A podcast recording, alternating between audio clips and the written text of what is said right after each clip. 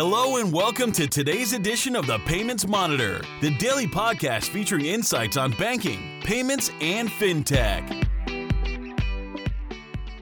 Good morning. Welcome to the Payments Monitor. My name is Faisal Khan. Today is the sixth of October twenty fifteen, and some top stories of interest in my feed are: digital currency network Ripple Labs just received a new round of funding for four million dollars from Santander InnoVentures, bringing the total Series A round to twenty-eight million dollars. Santander InnoVentures is basically has a one hundred million dollars fund that invests in new technologies and companies that can be used in support of the Spanish giant's very large customer base. With biometrics in the payments a hot topic, MasterCard is doing a trial with International Card Services in Netherlands to aid seven hundred fifty A B N AMRO credit card users to ditch passwords, pins, and confirmation codes, and instead will pay online through, believe it or not, fingerprints and facial recognition technology. Selfie, anyone? Google Alphabet decides it wants to aid in the disruption of the Bloomberg dominance in the traders' messaging app that the Bloomberg terminal provides. Symphony is the startup uh, that is now planning to disrupt Bloomberg. The new investment by Google Alphabet now values the startup at six hundred fifty million dollars. The details of this investment are not yet public.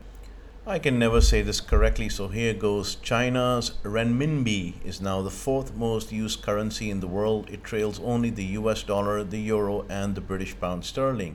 It bypassed the Japanese yen to take the number four spot, all this despite the slowdown of the Chinese economy and the devaluation. Every now and then you will come across a paywall. Uh, it's there on the Wall Street Journal, it's there on the Banker, on the American Banker, Financial Times, and many more websites.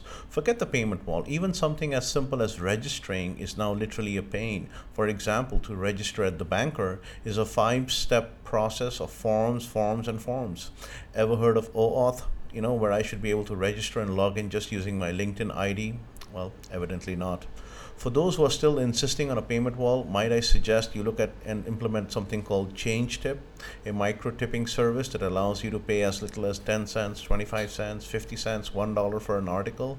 Get with the program, guys. It's twenty sixteen already.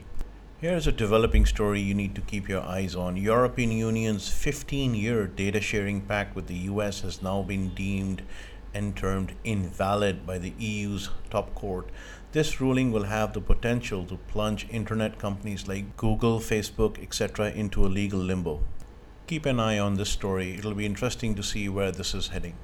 Apple Pay turns one year old today and coincidentally has only one percent of the retail payments market share. I personally think that the hockey stick growth that, that everyone is expecting will probably come in the next two to three years.